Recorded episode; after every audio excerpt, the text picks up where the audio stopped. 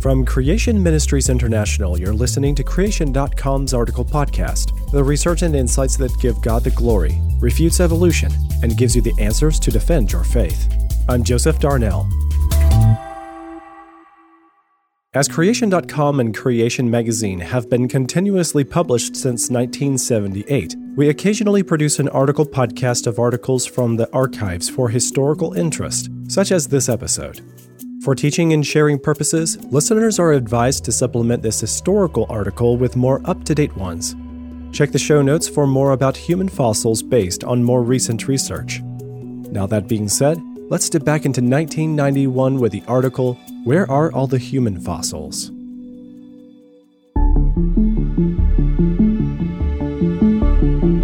What happened to all the people who were not on board Noah's Ark? If there were many millions of people populating the earth at the time of the flood, as creationists have suggested, wouldn't many of the people have been buried in flood sediments? So, why do we not find hundreds or even thousands of human fossils in the rock layers regarded as flood sediments, with perhaps even some human fossils alongside, say, dinosaur fossils? These are, of course, fair questions that are commonly asked, because of our understanding of the flood from the scriptures, we might expect to find human fossils in flood strata, so it is rather surprising, at first glance, that we don't find any. However, scripture, backed up by so much other evidence, is very clear that there was a global flood and that the pre flood people were destroyed, so there must obviously be an explanation for this lack of human fossils. Consequently, we are going to attempt an explanation for exploring possible processes during the flood and logical deductions from present observations that could help us understand why there are no undisputed human fossils found in flood strata. There are some claims and reports of human artifacts and remains in rock layers that are clearly part of the flood sediments. However, many of these claims are not adequately documented in any scientific sense. While those few reports have appeared in the scientific and related literature remain open to question or other interpretations. For example, the book Ancient Man, a handbook of puzzling artifacts, looks like an impressive and voluminous collection of such evidence. But on closer examination, many of the artifacts, though puzzling archaeologically, still belong to the post flood era, while other reports and claims are either antiquated or sketchy and amateurish.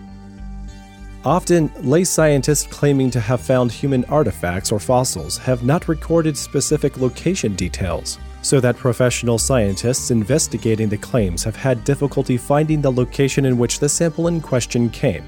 Also, lay scientists have in the past not kept some of the rock which encloses the fossil or artifact as proof of its in situ occurrence. These two oversights have often made it well nigh impossible to reconstruct or prove where fossils or artifacts came from, thus rendering such finds virtually useless. Fossilized hammers and supposed human footprints in ancient geological strata, regarded by evolutionists as deposited millions of years before man evolved, but regarded by creationists as flood deposits, are extremely difficult to document scientifically above reproach, or with any conclusive finality. Merely finding rock around an implement does not prove it is pre flood. For example, it has been claimed that a gold chain was found in black coal. However, the artifact evidently was exhibited as a clean gold chain with no coal clinging to it. So we see no evidence that the chain was actually found in the coal, just the claim that it was. While one would never assume any dishonesty on the part of the people concerned, because proper scientific procedures have not been followed, the exhibit has proven to be almost useless in convincing a generally skeptical scientific community and apathetic lay public. Thus, should genuine human fossils or artifacts from the time of Noah's flood be found, then it is mandatory that proper scientific procedures be followed to document the geological context, in order to guarantee that the scientific significance of such a find is unequivocally demonstrated. Regretfully, of course, the hardened skeptic would still remain unconvinced, but at least such a find may still awaken some of the apathetic public and a few of the more open minded scientists. What is needed, of course, are actual human bones fossilized as an integral part of rock strata that are demonstrably ancient in evolutionary terms, and therefore are usually flood sediments of the creationist framework for Earth history. Yet here is where the real hard, unequivocal evidence is lacking, and why people ask the question Where are all the human fossils?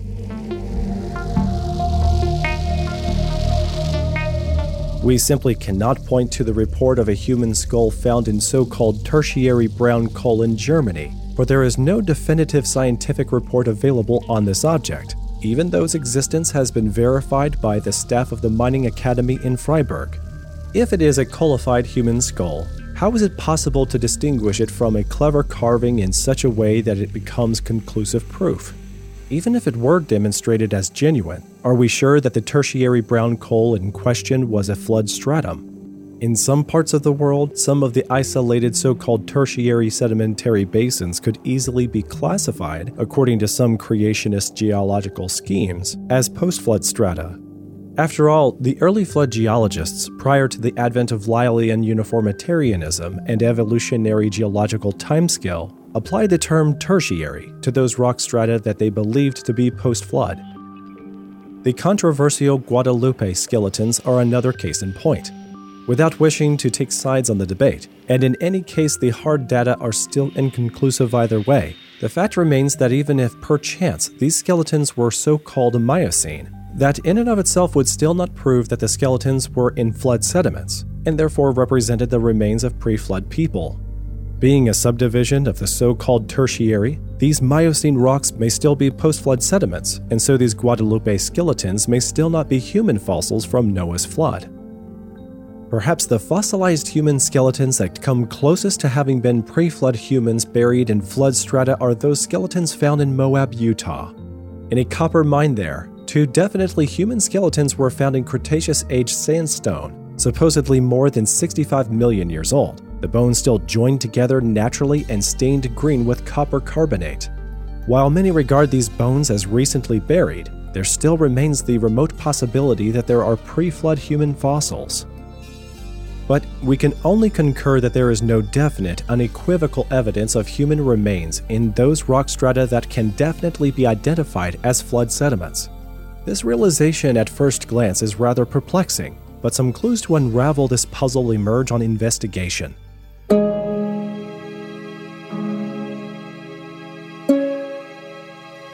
Let's begin by considering the nature of the fossil record. Most people don't realize that in terms of numbers of fossils, 95% of the fossil record consists of shallow marine organisms such as corals and shellfish.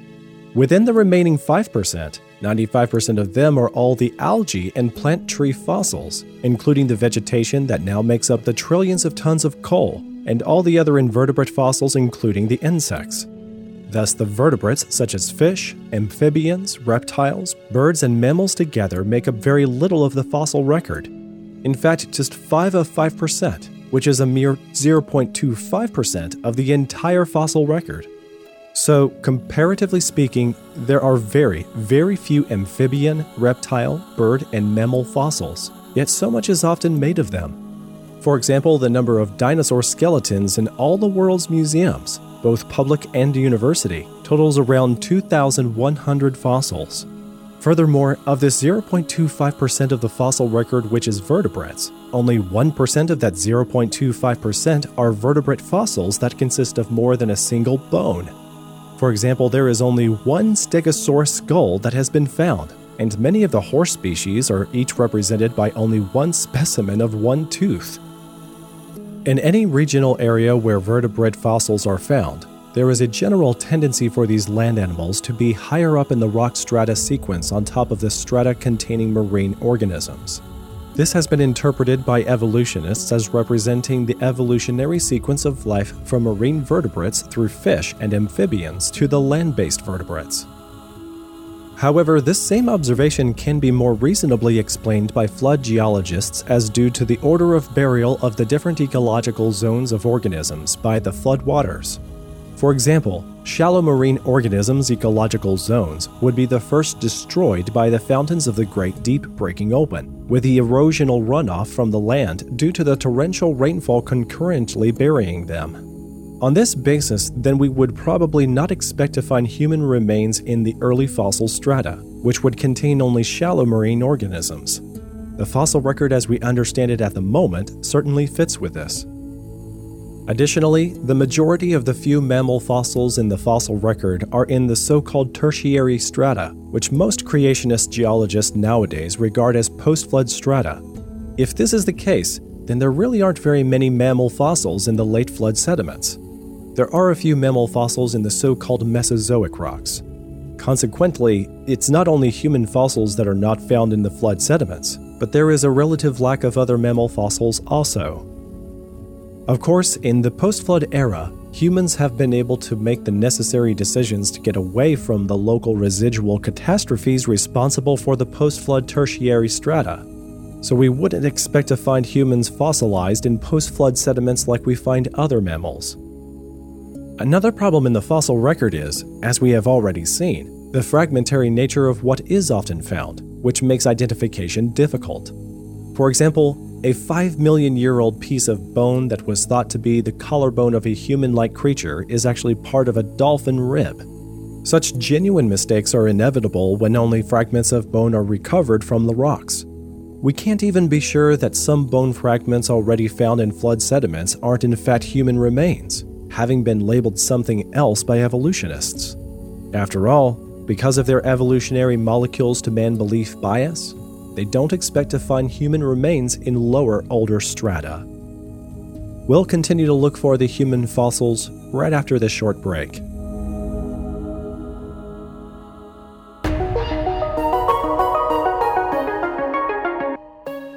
There are features on the Earth's surface that scientists cannot explain with theories of changes over millions of years or even billions of years by the geologic processes that we see occurring commonly today.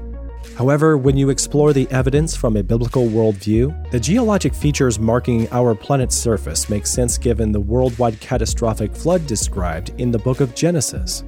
Author Mike Oard, in his book Flood by Design, explores what is termed as the retreating stage of the flood, the seven month period when the waters receded and the landscapes which are familiar to us were formed by a myriad of processes like uplifts and sinking, erosion, and much more, which answers important questions regarding unusual dispersals of rocks over hundreds of miles, how quickly mountains and valleys were carved, emergence of continents, and the formation of ocean basins, percussion marks shaped by vast and violently moving water, why very gradual erosion and deposits of soil cannot explain surface formations, and the study of geomorphology and what it can reveal.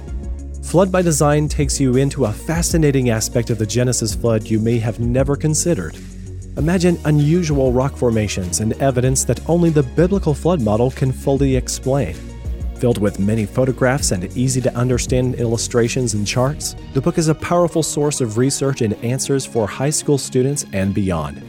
So get a copy of Flood by Design at creation.com/store. Another factor to be considered is the differential mobility of humans and many land dwelling animals compared to much of the abundant marine life, such as corals, barnacles, and shellfish. When the flood began, the rising flood waters would have probably encouraged humans and mobile land animals to preferentially move away from low lying areas to higher ground. Thus, their being swept away by the floodwaters would probably have been postponed, perhaps for weeks, until all the high ground also was covered. Consequently, we would predict that it would be highly unlikely for us to find human fossils now in sediments that were deposited early in the flood year. Indeed, when we look at the fossil record, as we have already seen, we find that in the so called Paleozoic strata, there is a preponderance of marine creatures, beginning with trilobites, corals, sea anemones, shellfish of all types, and so much more. This is what we would expect, given that the flood waters carried sediments from the land out to the sea where they would then be deposited, burying many of the relatively immobile seafloor dwelling creatures, followed later by destruction and burial of fish. Thus, it is not surprising that we see the land dwelling animals being preserved later in the fossil record, where they would have been buried later in the fossil year as the rising floodwaters finally covered the land surface completely.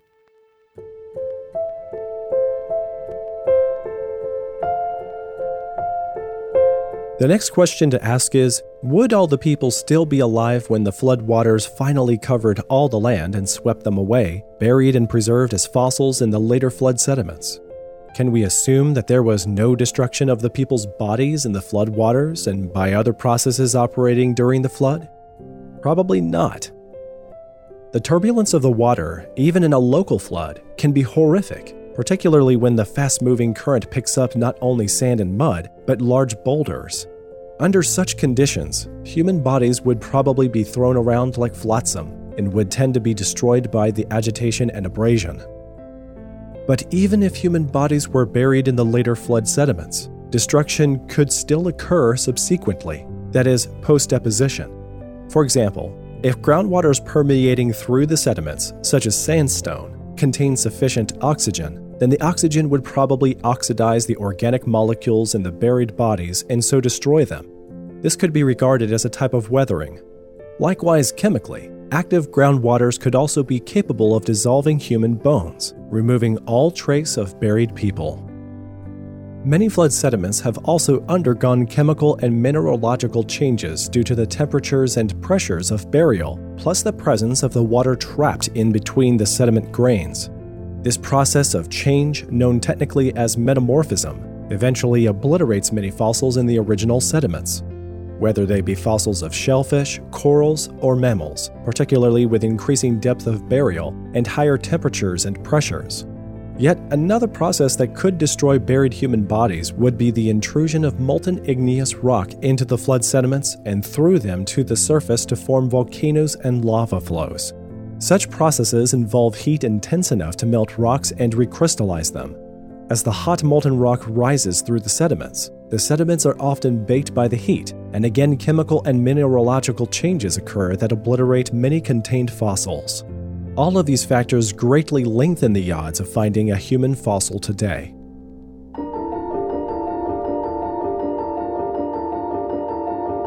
Not only would the turbulence of the sediment laden floodwaters probably destroy some of the human bodies swept away, but differential suspension of the waters could have made it hard to bury those bodies that survived the turbulence. This is because human bodies, when immersed in water, tend to bloat, and therefore become lighter and float to the surface. This is what is meant by differential suspension. The human bodies floating on the water surface could therefore for some time be carrion for whatever birds were still flying around seeking places to land and food to eat. Likewise, marine carnivores still alive in their watery habitat would also devour corpses. Furthermore, if the bodies floated long enough and were not eaten as carrion, then they would still have either tended to decompose or be battered to destruction on and in the waters before any burial could take place. This could explain why we still don't find human fossils higher up in the fossil record or geological column, that is, the later flood sediments.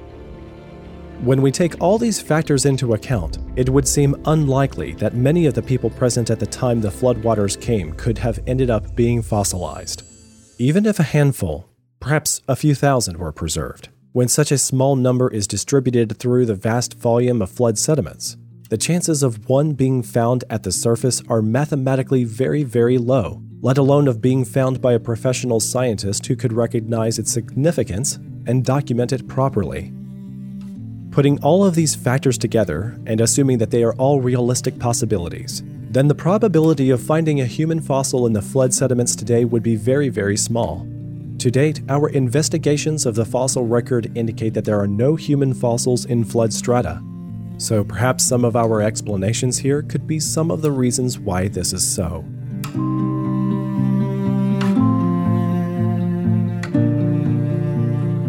Finally, however, we need to consider the purpose for which God sent the flood.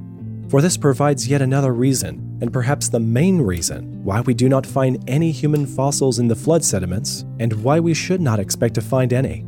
In Genesis 6, verse 7, we read that God said he would destroy man whom he had created from the face of the earth.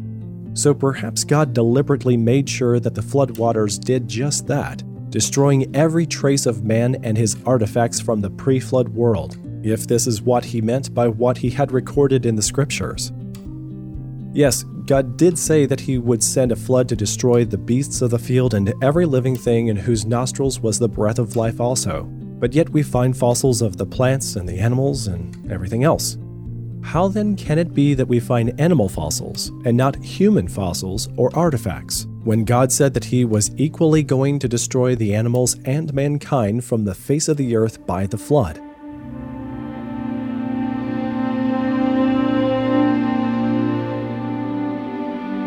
Elsewhere in Scripture, we learn that as far as God's judgment of sin is concerned, when God says that He wants the offenders removed, then this means utter destruction. We see this in the case of the children of Israel moving into the Promised Land. They were told to utterly destroy the Canaanites because of their evil and evil practices. God had pronounced judgment on the Canaanites, and the Israelites were but His instruments in executing judgment. The fact that they didn't utterly destroy the Canaanites ended up being a lingering malignant problem, as the Israelites repeatedly lapsed into the sinful practices of the Canaanites who had survived the conquest. Similarly, we see that God issued the instruction to King Saul to utterly destroy the Amalekites. Again, when God meant his judgment to be utter destruction, he meant what he said, and Saul's disobedience in not carrying through this instruction led to his own downfall. It would seem to be unloving of God to execute such relentless judgment, but such is God's abhorrence of sin that its penalty must be seen for what it is utter destruction and removal of all trace. If God cannot tolerate sin, His holiness cannot look on sin, then all trace of sin has to be removed in judgment, which necessitates utter destruction. Should human remains have been allowed to survive the flood as fossils, then there could also have been the possibility of such remains being worshipped and revered. However, at least some of the animals became fossilized. Though Genesis 6 5 through 7 implies that they were affected by the entry of sin into the world, they were not morally accountable. Also, they serve as a witness to God's judgment at the time of the flood. In other words, when we look at the fossil record and seem not to see any human fossils, this should remind us how much God hates sin we should see the fossils as a sober reminder of the penalty of sin and the character of God's judgment, and as a testimony to the reality of Noah's flood and the trustworthiness of the scriptural record. The apostle takes up this theme in 2 Peter 3:7. He says that just as God created the world and judged the world the first time by the flood, then so too he is going to keep his word and judge the world the second time by fire. Man therefore should take heed and make peace with his Creator while there is still time, before God comes again as judge with sudden and swift judgment.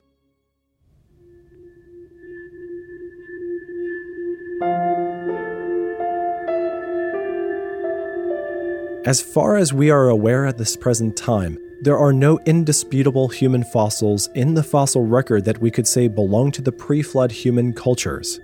When we endeavor to understand some of the processes that may have occurred during the flood and also the real nature of the fossil record, we are not embarrassed by the seeming lack of human fossils. We don't have all the explanations as to how the evidence came to be that way, and it may be that in the future we will discover some human fossils. However, there is also much about the fossil record that the evolutionists have a hard time explaining. On the other hand, we should also realize that we don't have all the answers either. And we never will. Even though God has left us with evidence for creation and the flood, the Bible still says that without faith it is impossible to please and believe him. Hebrews 11:6. Because we weren't there at the time of the flood, we cannot scientifically prove what happened, so there will always be aspects that will involve our faith. However, it is not blind faith. As we have investigated the evidence, we have seen nothing to contradict what the Bible says about a world flood and we can be satisfied that there are reasonable explanations consistent with Scripture for the seeming lack of human fossils in flood rocks. The Creation.com article podcast is hosted by me, Joseph Darnell, and produced out of the U.S. studio of Creation Ministries International. Learn more about our ministry at Creation.com. This episode's article was written by Andrew Snelling. If you're interested in listening to previous episodes of the Article Podcast, they're all pretty much timeless. We made them just for you. Listen on a road trip or at the gym, and at your convenience as time allows for you to study creation.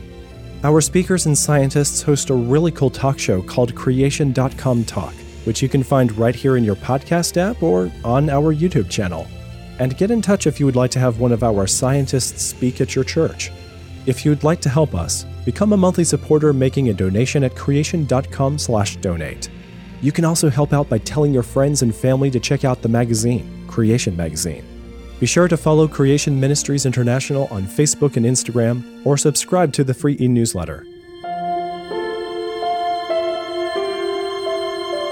From everyone at creation.com, thanks for listening.